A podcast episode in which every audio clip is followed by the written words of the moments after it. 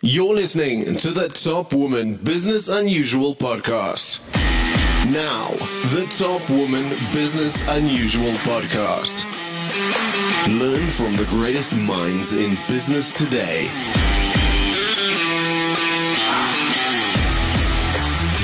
Interviews hosted by Ralph Fletcher. Learn how to improve business, get tips from industry leaders, and be motivated by real life experience. Top Woman Business Unusual. So, w- welcome to another episode of uh, Business Unusual um, podcast. And today I'm with the HR director of Microsoft, Jasmine Pillay. Jasmine's all the way in Westville in Durban. Um, we're slightly envious. How's it going there, Jasmine? Thank you, Ralph, for having me. And today it's uh, warm, a bit overcast, a little bit rainy, but I'm still in a better place than you, so I'll take it. Yeah, for sure. We, we had we had winter rain this weekend, so everybody was uh, cold in Cape Town. So I don't know how it was up there, but um, so many seasons. So, so how's lockdown lockdown been for you? It's been interesting, and in fact, the reason I'm in, in Durban is because I had decided to to actually do lockdown at home. So I live between Johannesburg and Durban. But uh, I must be honest, when we first experienced the rules and, and the hard lockdown, if I can call it, it was was different, it was difficult, it was odd.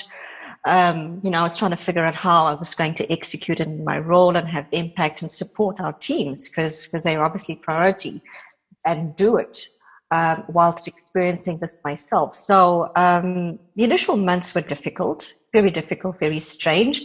I can't say now that it's become part and parcel of normal life, but what I can say is that we've gotten a lot better. I've gotten a lot better at managing my time, my space, and, and hopefully making a difference eh, to the teams around us. For sure. I think one of the big observations from this hard lockdown, and certainly um, being in South Africa, was the propelled the HR function as, to such an, a more influential and impacting role within an organization. Did, did you find that? Definitely. In fact, uh, it's actually quite sad to be honest with you. You know, this pandemic did two things. One, it uh, triggered companies to move a little faster with their own digital transformation. And, and the second is it brought to the fore just the importance and, and the impact that your human resources teams can have. Um, and as I say, you know, there's always been that opportunity for influence and impact, but I think it's just become more glaring over the last few months for certain. For sure. And, and I mean, one of the things that we've sort of, and we spoke about a little bit earlier, was the, the, the how, how do organizations who are now going through this transition, because you've got two transitions, you almost got this culture transition and this digital disruption, which I suppose for an organization like Microsoft puts you squarely in the middle of that. But, but how does that impact you as, I mean, you've, you've won so many awards, Microsoft, as the employer of choice and not just in South Africa, but globally. How does it impact you as an organization to celebrate the good things that you do as an organization outside of some of the traditional ways that you would celebrate being an employer of choice? Yeah, I mean, there's there's so much in that question, and and the first thing is, you know, we're so grateful, firstly, for any recognition that we get in in any form of award or uh, or feedback. That's the first thing. But I must just say that we're still learning. We're still learning. We we make mistakes all the time, and uh, we're looking to to obviously get better and progress. Just in terms of the, the transformation and how it's impacted us. So we certainly were not left unscathed right? I mean, this is something that we're all experiencing for the first time, but we were perhaps better structured and prepared than perhaps some organizations because the, you know, the work from home, the virtual uh, meetings, conversations, the virtual celebrations, the social conversations, we had the structure and the environment for that. We certainly weren't doing it on the scale that we are now, but we were prepared, um, I suppose, to transition fairly fairly smoothly. Um, but so, so, from an impact perspective, I think we've felt it more in terms of the individual impact based on your own circumstances, but we've been able to weather it a bit better as a collective organization just because of the I suppose, the tools and the technology and the culture that we have that enables that. I mean, I mean, a couple of years ago, maybe two or three years ago, you the whole organization sort of transformed massively under your new CEO, um, Satya, internationally, and, and many observers thought it was the, the you know the the greatest corporate turnaround ever, um, going from sort of a transactional to a you know um, that, that transactional sort of business to a subscription based model. How much did that impact you guys? Because you almost went through a big disruption internally a couple of years ago before this even happened. Was that did that become part of your culture then to that change? Completely, completely. I mean, Satya was appointed in February 2014, and uh, Microsoft is now in its 45th year. So at the time, let's say 40, early 40s, right?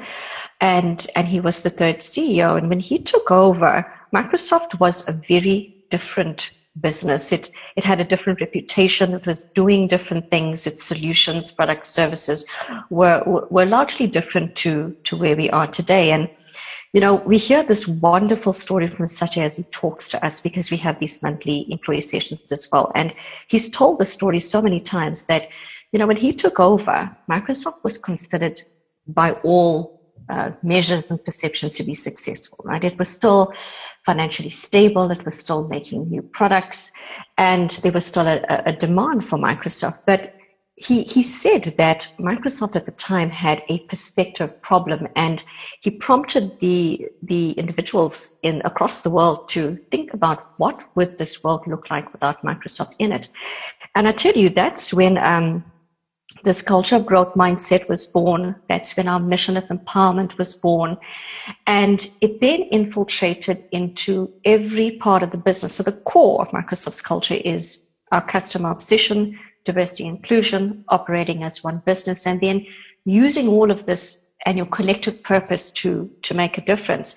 And I can tell you, Ralph, that whether you're talking about a product, a service, a solution, a customer conversation, an employee conversation, that culture has filtrated and diffused all across the business. So the impact is massive, especially when you talk to those individuals in the business that have been around, right? Through that transition, they, they will tell you wonderful stories of the impact and transformation. It's it's so interesting because I think what what I'm seeing certainly is a lot of organizations who are getting it right, even in these difficult times, they seem to be identifying the type of culture that they want, the purpose, but more than that, they've got the discipline to really make sure that they get the right people on board that journey with the organization. And I know that you've you've taken on roles in all parts of HR. And I often ask, you know, what what is it? What are the the the the, the sciences or the, the tools that you use to make sure that you make sure you bring on those right people within Microsoft South Africa? Mm. Look, and I suppose the question could be, what is the right person?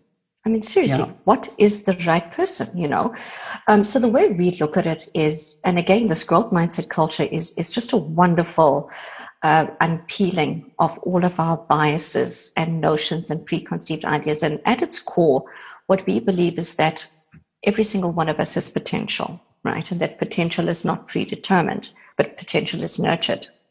So when we engage with individuals to either bring them into Microsoft, to grow them within the business. We're constantly searching for what your potential is. Um, we practice inclusive hiring. So if, if I happen to be interviewing you for Microsoft, I would be really focused on what do you have rather than what you don't have. And that I think has been such a game changer for Microsoft in, in looking at people's potential. So just from a culture perspective as well, Ralph, we don't look at culture fit we look at culture add because we recognize that you've got something special, you've got a gift, you've got something unique, you've got a new perspective, a different perspective, and we want that. So at its core, it would be searching for potential. And, and potential being what? How they can add value to the customer experience, to creating uh, one Microsoft.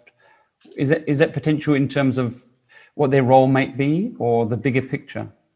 So it's a couple of things. So so certainly when you come into the business, you bring you bring your, your upbringing, your background, your experiences, the decisions you've made, the lessons you've learned. I mean, just think about 7 billion people on the planet and each with different experiences and you're coming into this community and you're bringing all of that. So you immediately get diversity of thought and diversity of perspective. And when you get that, then you're able to get innovation in products and solutions because now you're tapping into a perspective that you perhaps didn't have. And just take about, you know, look at your uh, sector in terms of persons with disabilities, right? Mm-hmm. If you don't have that perspective, you may not cater to that part of the population. And there's one billion.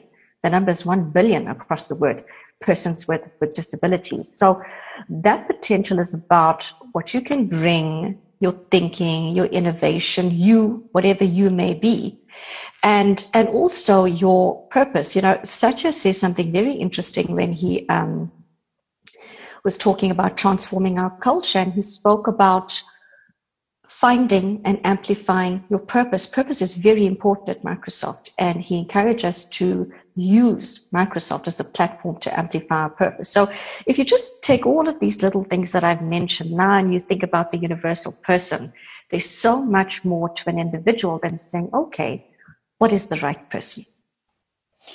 And I mean, these are really deep uh, thoughts. One of them you, you mentioned, though, is that you you feel even if someone's not showing a growth mindset, they can learn it.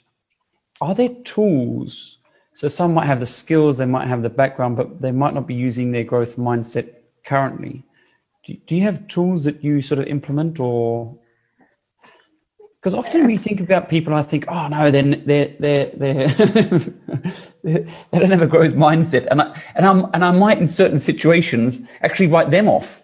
Um, what, you, what you're, but what you're saying is no, that's that that these things can be learned. These people can actually acquire these skills to become create a growth mindset. Of course they can. Of course they can, and I would I would encourage you. Right, just just uh, I'm going to turn the tables on you for just a second. I mean think back to a time when you either acted in a way that offended someone, hurt someone, wasn't actually uh, uh, kind, even, let's just say, right? And perhaps you had a coaching conversation or a mentoring conversation where somebody said, Rob, listen, buddy, you made me uncomfortable. I didn't really like the way you spoke to me, whatever the case may be. And then what you did was you learned from that experience, right? And you carried forward that learning. Now, can you imagine if somebody wrote you off, if somebody wrote you off because uh, you behaved badly once in your time, according to them?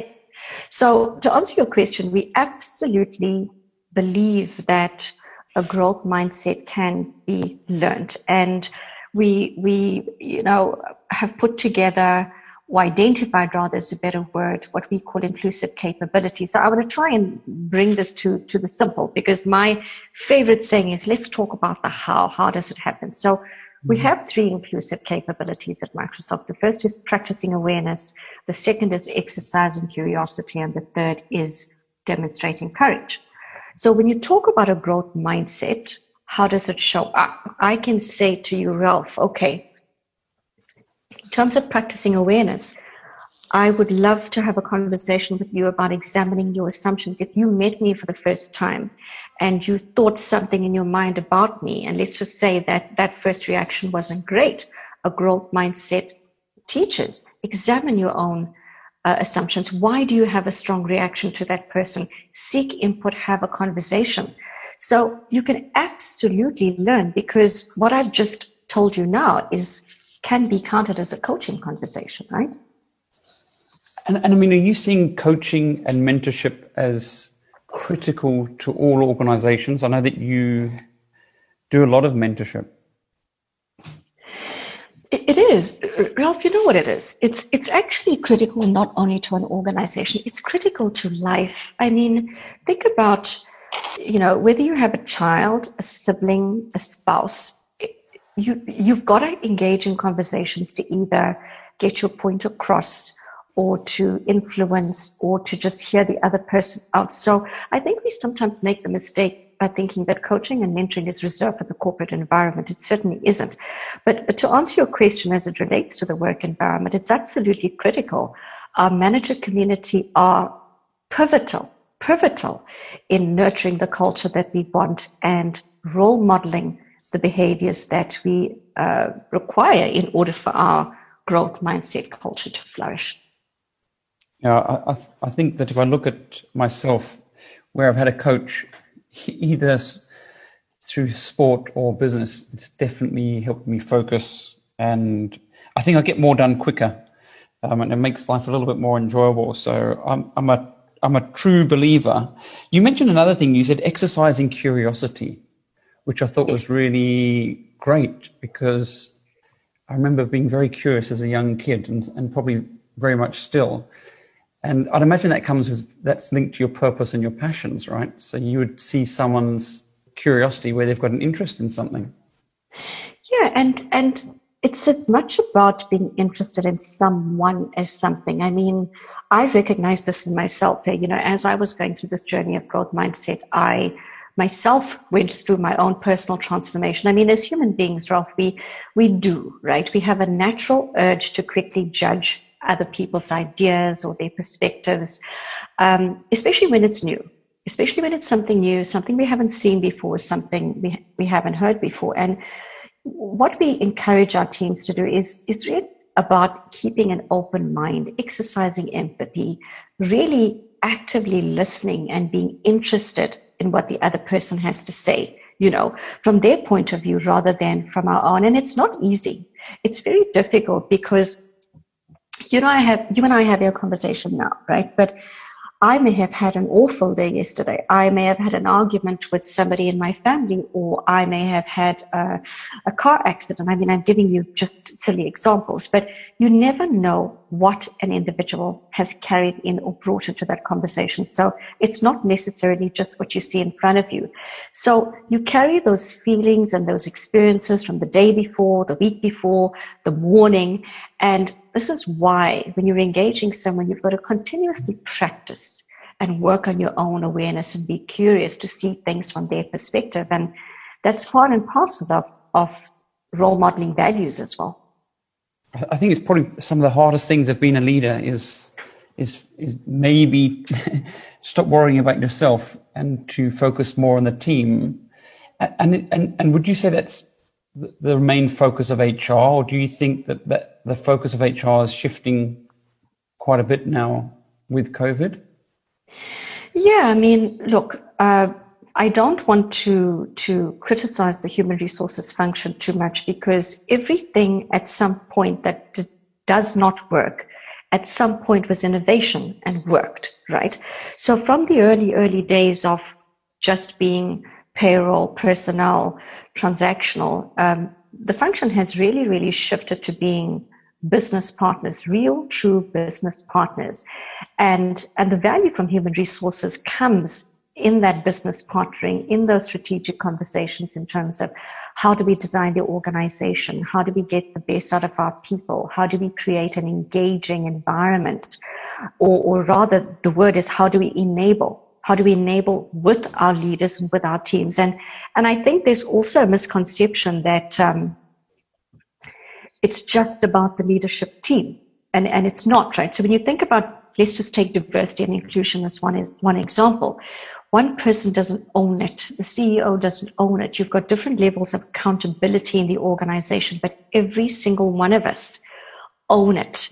Um, and this is why you see, you know, if, if there's behaviors that are perhaps not aligned to your culture at any level in the organization, it has the potential to erode. Then you partner with your human resources teams and you now look at what are the interventions, the programmatic approaches, the coaching, the mentoring, the candid conversations, or how do we help partner with our managers to equip them to have the difficult conversations. So I think it is the most exciting time to be in human resources. Just the impact that one can have right now is is incredible. I mean, at the moment, we're seeing the states they have a new vice president woman for the first time ever. Are you and, and we're seeing this sort of shift um, globally. One of the things that interests me though is is that I, I get a sense that South Africa is quite advanced in terms of diversity and inclusion. Are you seeing that? I mean, you've worked internationally. You you have a lot of international counterparts. Are we leading the way? Are we uh, at the top of our game? Where where is South Africa in this journey? Yeah, this this is an interesting question, and you know, I read quite a bit in terms of best practices, good practices, new innovation, and and to be honest, all I can offer you today, Ralph, is is my own opinion, and I see different organizations and different individuals leading in different ways for different things. So I wouldn't necessarily um, blanket South Africa as a whole or blanket one company, but what I will tell you is this. I think that we are, we have learned, as a country, we have learned to become more aware, more aware of our own behaviors, more aware of our own exclusion. I think that we have put in place policies and practices to absolutely activate um, gender and race uh, access to opportunities. I think from that perspective, we've we've done very very well. There are many uh, organizations that I've partnered with over the years, even from a consulting perspective, that have not seen that level of um, detail in terms of how we're going to create access to opportunities. So, so, from that perspective, I think we're doing very, very well. But what I would love to see, not just in SA, but, but generally, globally, is once you have the policy and the practice in place, you know, the, this is what we need to do. The um, adoption of that is, is where I think there's a lot more work that needs to be done. So when you say adoption, what, what do you mean by that? So, you know, I don't know if a company, I suppose it depends on their maturity, right? That, that doesn't have some sort of intent in terms of transformation or, or diversity in whatever is important for that particular country or company. But where I see, you know, opportunity for improvement is the practice of it, is the practice mm-hmm. of it. So if we're talking about, let's take early in career, right? So this is another form of diversity. It's not necessarily gender, but it's generational diversity. And we know mm. that we've got to start giving opportunities to our younger generation because they will obviously start leading companies and organizations and countries in the future. And if you don't have a mechanism or a culture or an environment that facilitates your experienced hires partnering with your early in career, that development is going to be stunted. It, it, it will not maximize it or blossom in the way that it should have. So, uh, we have targets. We absolutely have targets. We absolutely have aspirations and we, we always aim to go over. But just as important as identifying where you want to go is to say, okay, how is it, how is it going to get there? Jasmine, what is the behavior we need to see from you in order to develop early in career? Jasmine, what is the behavior we need to see from you to support gender diversity or, whatever diversity or aspirations you're looking for. That's how. Ralph, the how is important. So, I mean, I, I often look at these initiatives and I, I think a lot of people are doing some great, great things and they're getting good results. But for me, the ultimate is the measurement. Are you measuring what you're doing? Because that way you can improve and almost scale and share with other organizations as well. Uh, do you find that that's an important part for you? Because that for me is also the hardest part, right? is to measure. Yeah. Um, how do you measure that? You know, you can have targets, but how do you actually measure it? Because it's a journey. It's not. It's not a you know, destination. These things take time to get going.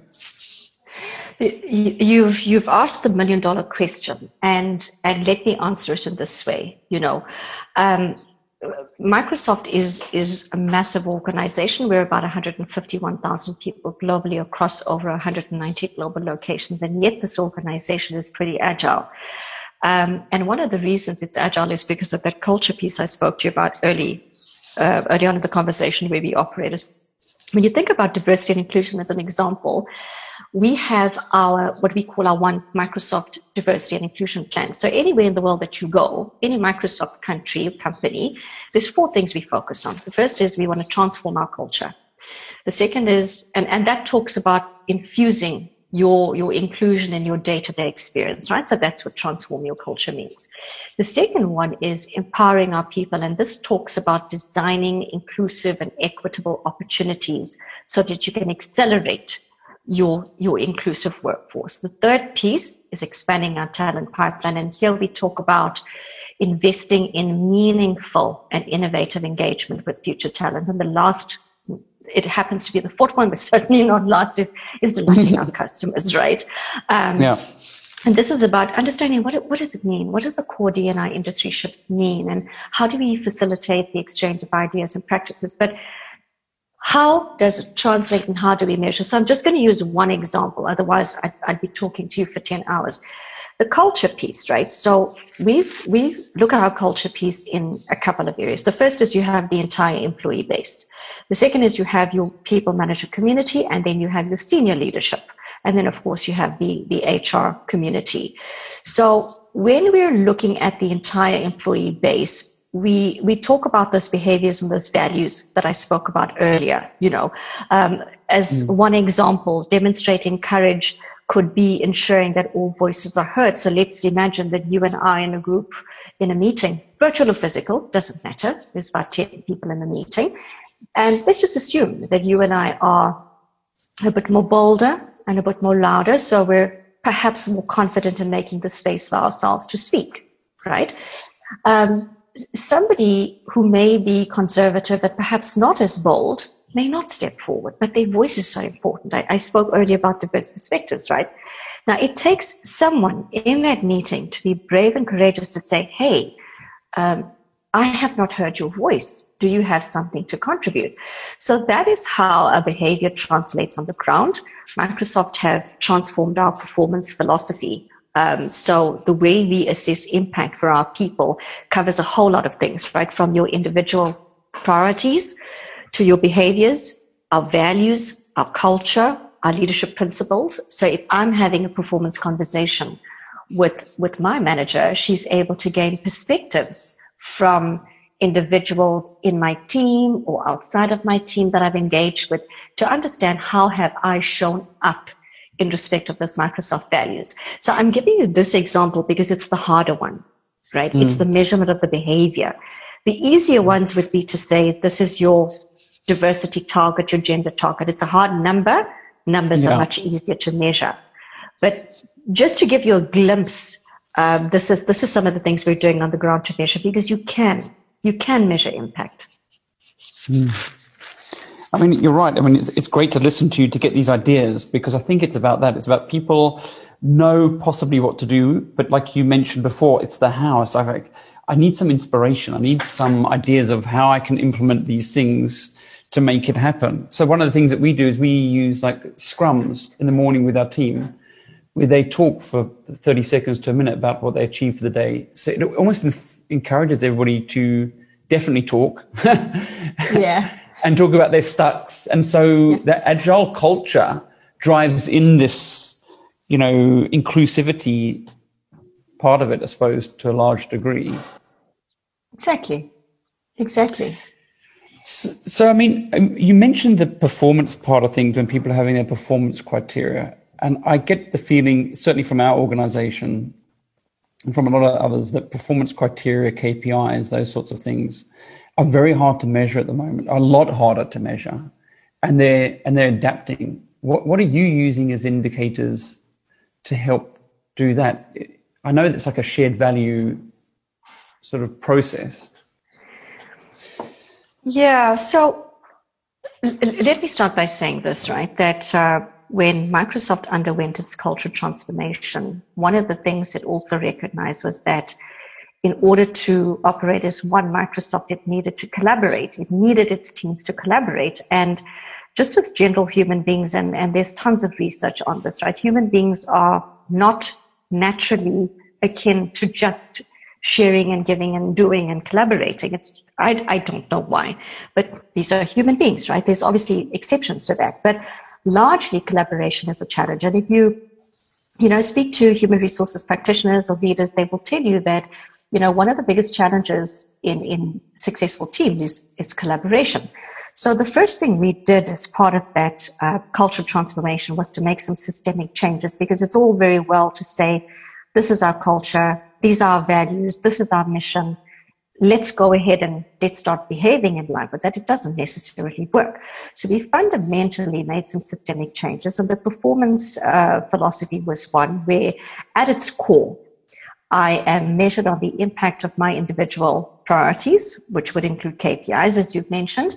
The second is I'm measured on the impact of me contributing to the success of others, as well as me leveraging. What is the impact of me leveraging the work of others? And now this talks to collaboration, orchestration, teaming for success.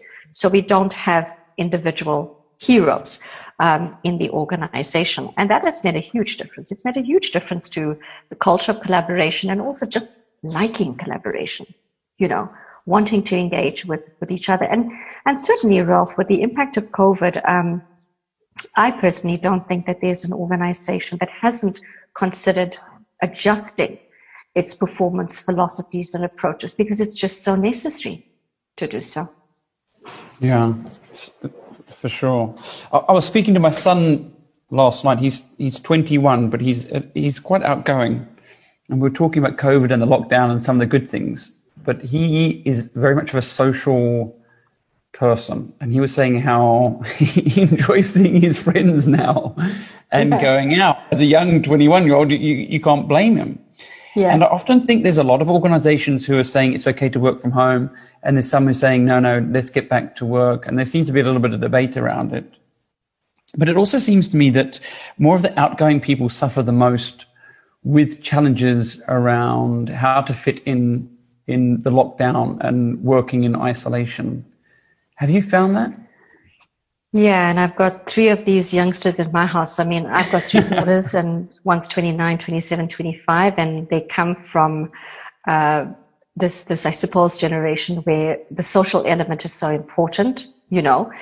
And and they felt it. Certainly, they felt it. I, on the other hand, I'm a more of a conservative personality, so I, I did feel it, but in different ways.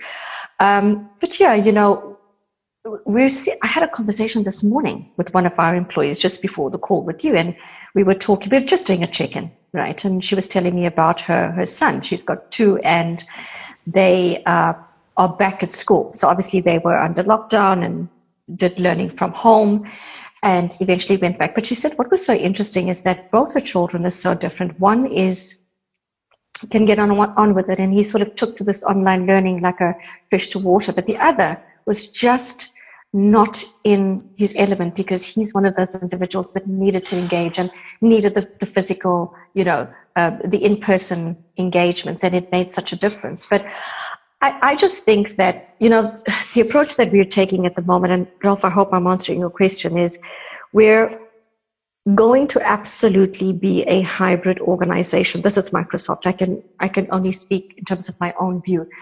Uh, work from home, I think, will always be here to stay. The extent of it will depend on the appetite and the maturity of an organization. And, and certainly there are those that, that need to go into the office. And I miss our teams. I miss our teams. I miss our employees. I miss having breakfast with them, a coffee or having that chat because there's so much more you can gain. So there's absolutely that part. But I'll tell you something interesting. Prior to COVID, Microsoft's head office is in Johannesburg. We only cater for one third of the workforce anyway, physically in the office. So wow. I think it's here to stay for sure. And I, I, it's interesting you say that hybrid because we've also employed a hybrid. For some people, they work from home, and for a lot of others, they love coming to the office. And it just seems to work.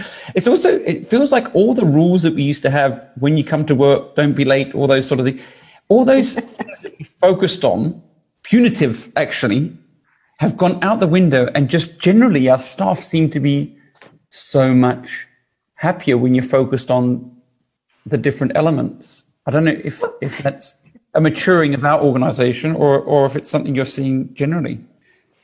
Look, well, the first thing is still don't be late because if you have a virtual meeting, you still need to be on well, time, right? They're not late for that because they can always be part of it. But, but exactly.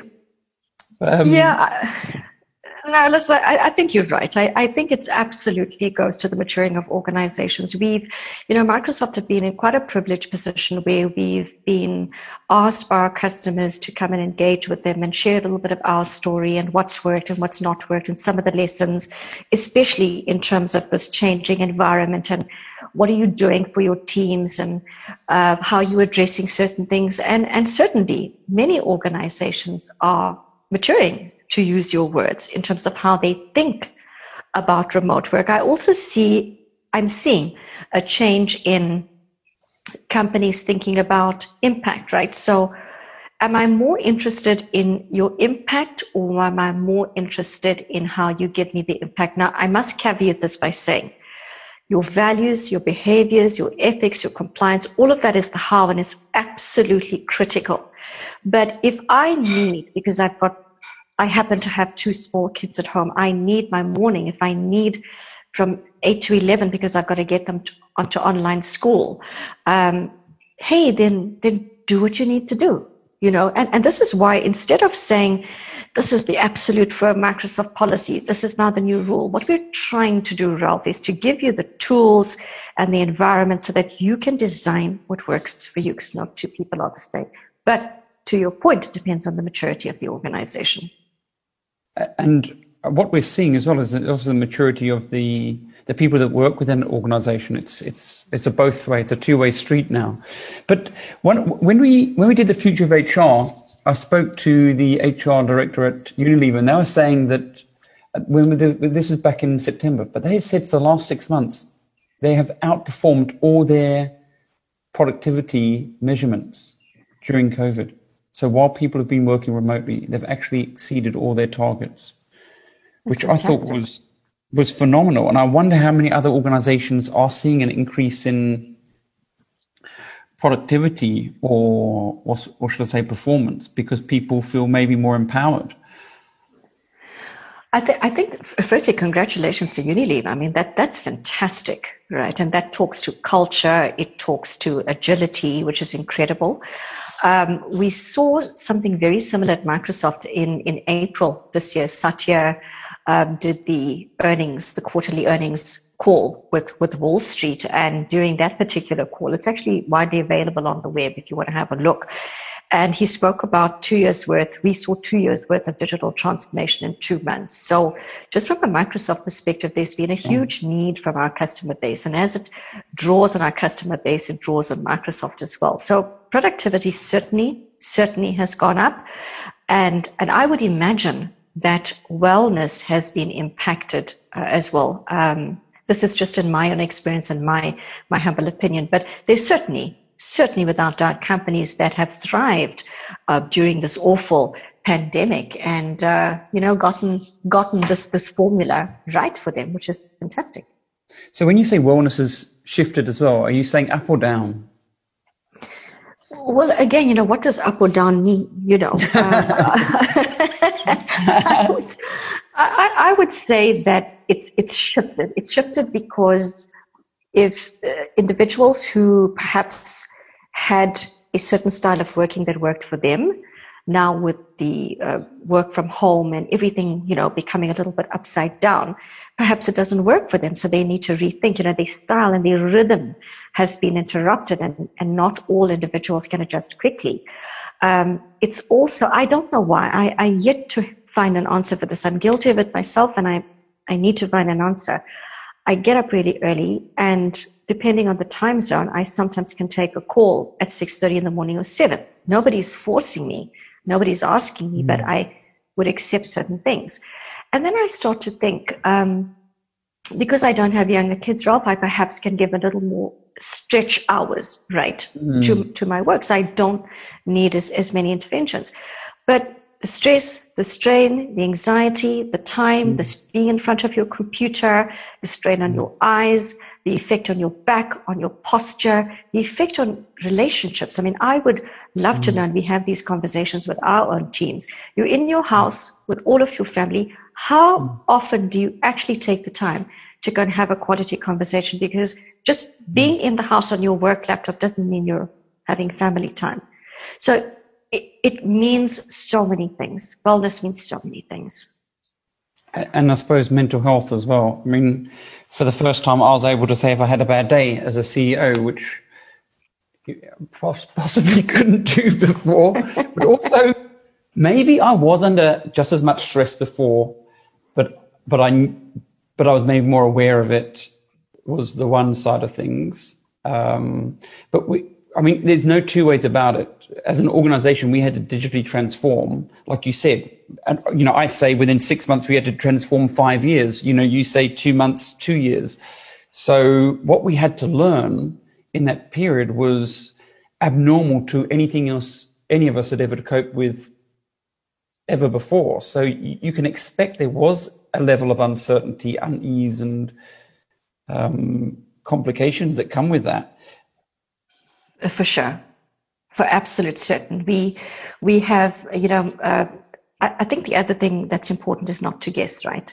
We, we have many, many touch points with our employees, one-on-one, small groups, large groups, uh, wellness conversations, because we're really interested in understanding what's working, what's hurting, what can we do, what can we pause, uh, what can we stop, what should we stop, what should we start? You know, it's all of these questions, and and we we don't assume that we know everything. So we use data we use workplace intelligence, workplace analytics, my analytics, a lot of data that actually gives you the trends in your organization so you can see where the pain points are. You know, you can even go as far as to see, um, and this is org-wide data, so it's de-identified, right? The only time you get personalized data is the one that comes to you alone. So what I'm talking about is organization-wide de-identified workplace analytics that can give you the trend of your organization in terms of you know, what percentage of your organization are working after hours or weekends. And this can give you an idea of where stress and strain is or fatigue is in the system. But I, I think you're right. You know, much of it has become just more of an acute awareness of some of the stresses that perhaps were there and maybe just became uncovered because of the pressures of this, this pandemic. And, and then having to adjust everything that we know, you know, from, how you talk to people, to how you study, to how you have a conversation with your spouse. And you're now with your family 24 7, which I'm not saying is not healthy, but I mean, you, have got to have me time, her time, them time. So it's it's abnormal in, in so many different ways. I think abnormal, we need a new word. Abnormal is not good enough anymore. I was going to say, what is the new normal? I mean, because, Don't know it, it, that's that's the, the, what does the organization of the future look like? Well, certainly it's hybrid, that's for sure. Yeah. And, and and I suppose one of the other things is we're seeing that mental health is now something up top, and we've got a like I was saying a masterclass tomorrow with some professors to talk around it and how it's impacting people and how it's actually so prevalent in people starting from as young as 30 to 40 and they reckon that about 45% of the population is affected at some stage or another with mental health issues. And so, even speaking like Paddy Upton, I think the reality is that we're all in that uncertainty, and the idea is so it doesn't cascade down from you know acute to chronic. How how organizations like Microsoft, because I mean, it is the hardest thing. I mean, just to know yourself and be observant about yourself that you feel in a, in a downward spiral? I mean, you're saying some of the DIs that you have. Are there other indicators, and and how does an organization like Microsoft deal with that? I mean, you've got some of the most top performing employees that are used to very high standards. Um, how do you, you know, assist those those people within your team with that? Yeah, that that's such an important question, and and we try and do a few things, right? So I think the first is let's not underestimate the power of an intimate conversation. And this is why we invest quite heavily in our manager community so that they're able to have check-ins and, uh, you know, have conversations with employees to understand, you know, how's it going? What's working? What's not working? What help do you need? How can I lean in? What can we pull away? So those conversations are so important because typically, Ralph, when someone has a chat with you and they ask you what's on your mind, you say something, but typically it's the second thing that is that is the one under the surface that's really troubling you. So the manager conversations are very important. The other thing that we've done, and I think quite well, I'm so proud of this organization, is we believe in education and information, and we have made a host of education available, not just in terms of the pandemic itself, but in terms of physical, emotional, uh, mental wellness. What are the signs? What, the, what are the triggers? What to look out for? How does it show up? So the first thing is being aware. You, you, you need to mm. identify something before you are able to do something about it. And then the third piece is bridging the gap. We have increased our free counseling sessions across the globe to every single Microsoft employee and their family, by the way. And family doesn't necessarily mean traditional family. So we mm. recognize same-sex partners, surrogate, adoptive. So the construct of what a traditional family used to be does not exist at Microsoft. And, and that is extended to the whole family. We have also, you know, made available um, access to psychologists, counselors. We've introduced a, not introduced, we've actually enriched our Be Well initiatives where you can go and partner with your teams in terms of, uh, you know, exercise. You, you may not physically be able to run or walk with them, but you partner to keep each other motivated and, you know, get some exercise in. And we've, we've made it fun. We've gamified it.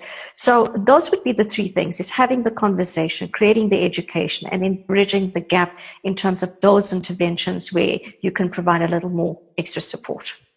Wow, I've got some ideas there. Thank you for that. um, You're welcome. And and then some, an observation that I often see is that South Africans generally do exceptionally well internationally in terms of uh, Elon Musk is obviously the ultimate example, but I mean, you, you see that South Africans, the stories of them thriving in international organizations. And so, uh, you know, I suppose the first question is Are you seeing that? Do you see a difference working internationally and, and coming back to South Africa? Do you see a difference with South African performance versus the rest of the world? Are you seeing it in Microsoft itself? I'm, I'm going to ask, answer that in, in two parts, in a Microsoft and a non-Microsoft way. So I've only been part of Microsoft for two years. So let me just start with the pre-Microsoft days.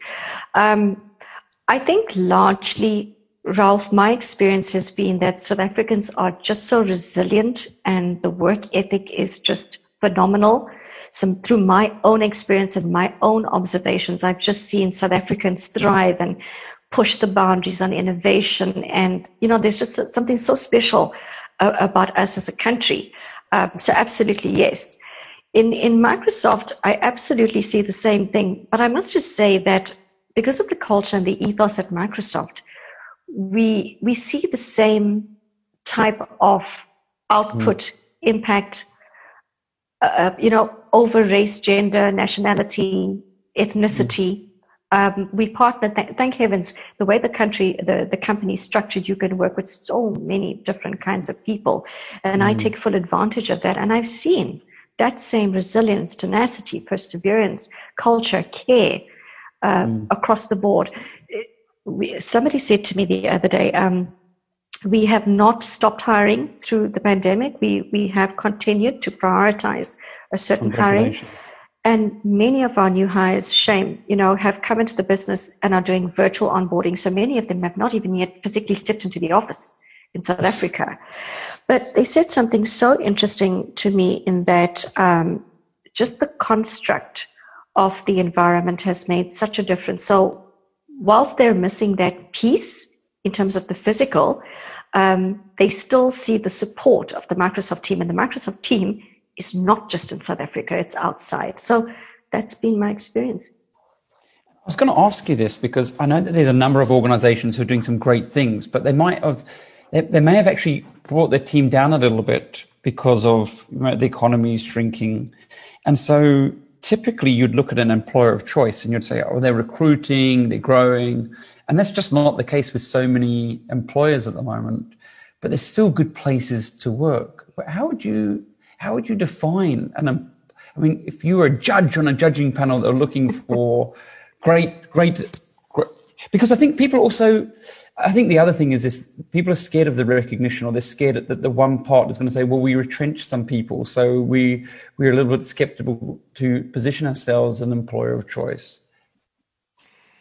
Yeah, I mean, look, um, again, when you have a chance, you'll, you'll find it on, on the web, you know, when, Microsoft became a trillion dollar company, Satya said publicly, I quote, that he would be disgusted if employees start talking about Microsoft as a trillion dollar company. And there's a reason for that. When we think about being an employer of choice and what is our legacy and what do we want to be known for, the first thing is we absolutely want to be known for our mission, which is a mission of empowerment, empowering every person, every organization to achieve more. But what makes an employer of choice? It's, it is who you are, how you do things, the care, the engagement.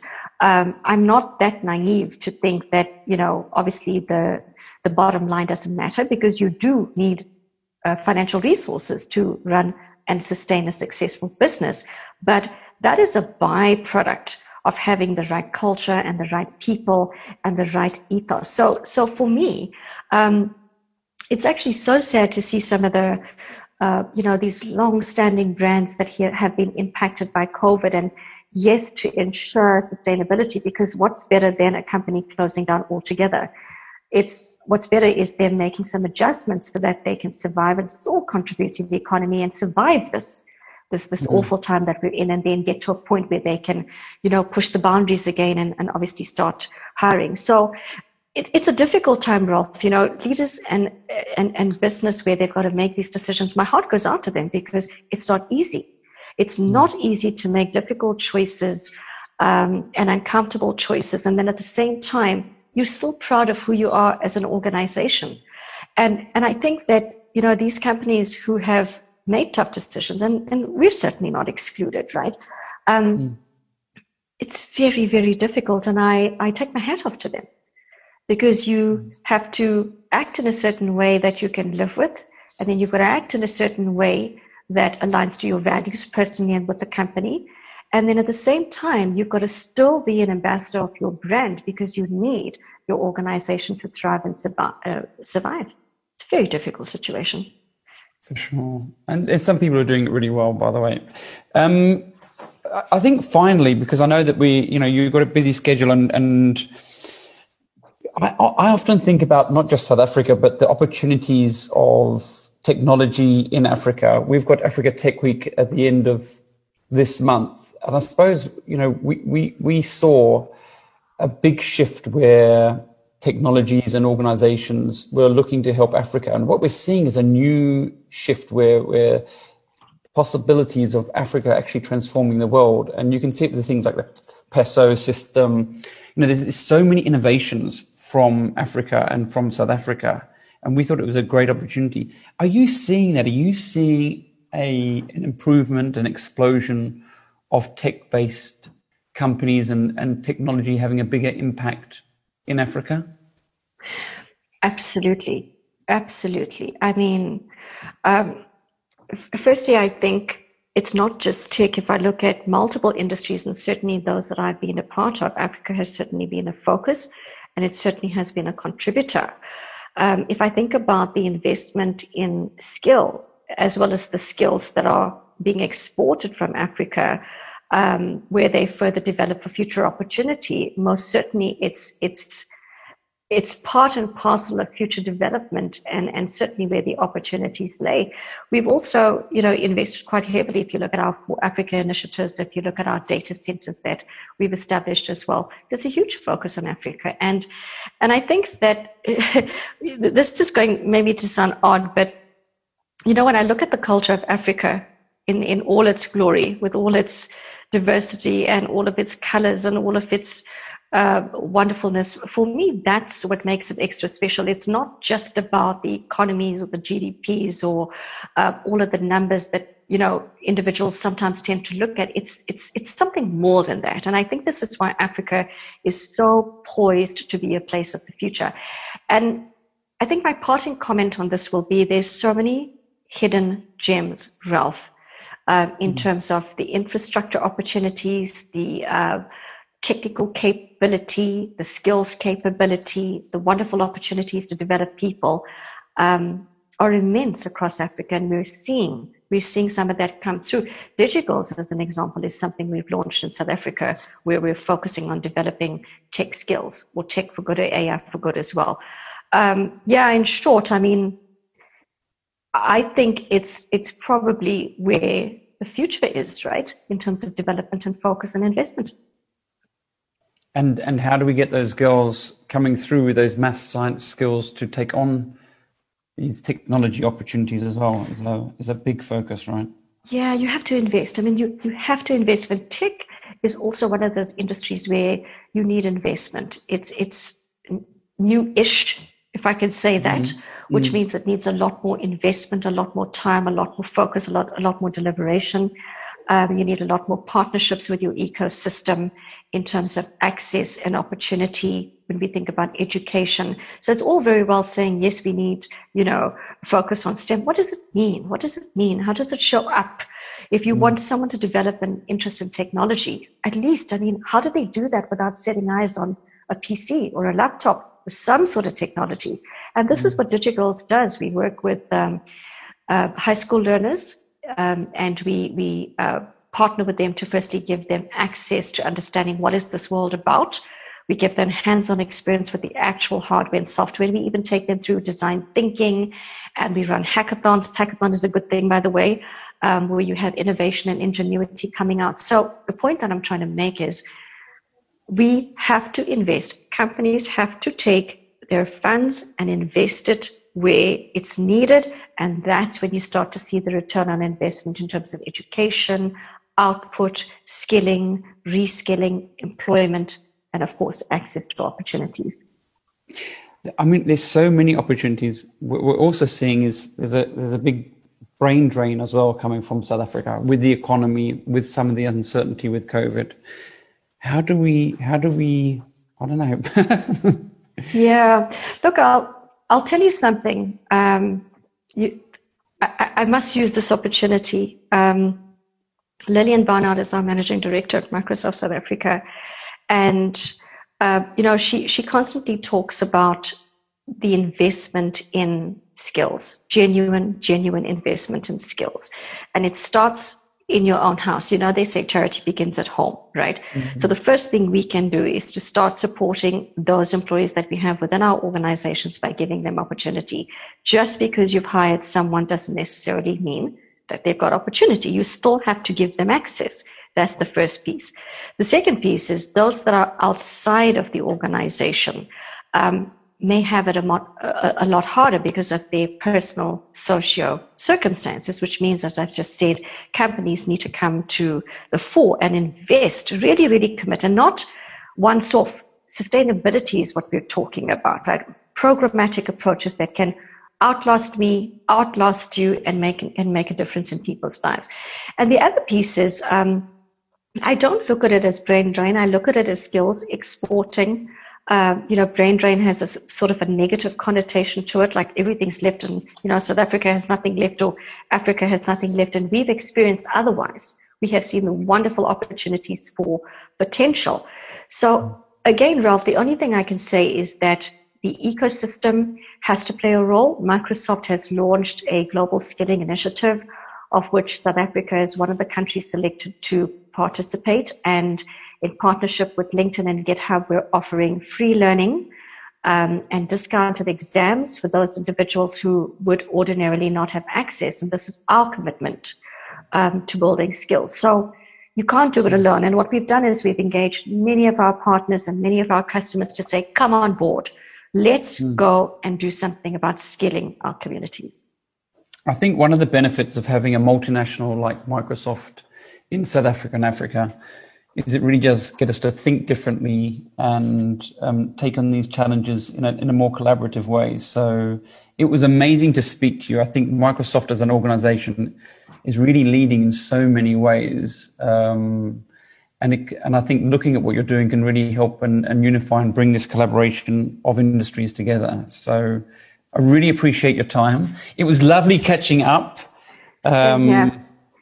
No, Ralph, this has been a wonderful conversation. Thank you for having me. And, you know, the topics are so close to my heart and to Microsoft's heart. So thank you. Thank you for the time. Pleasure. We're going to invite you to the future of HR next year for sure. So um, look out for that invitation. But um, it, was, it was lovely catching up. Thank you so much for your time. Take care, Ralph. Stay safe. Bye. Cheers.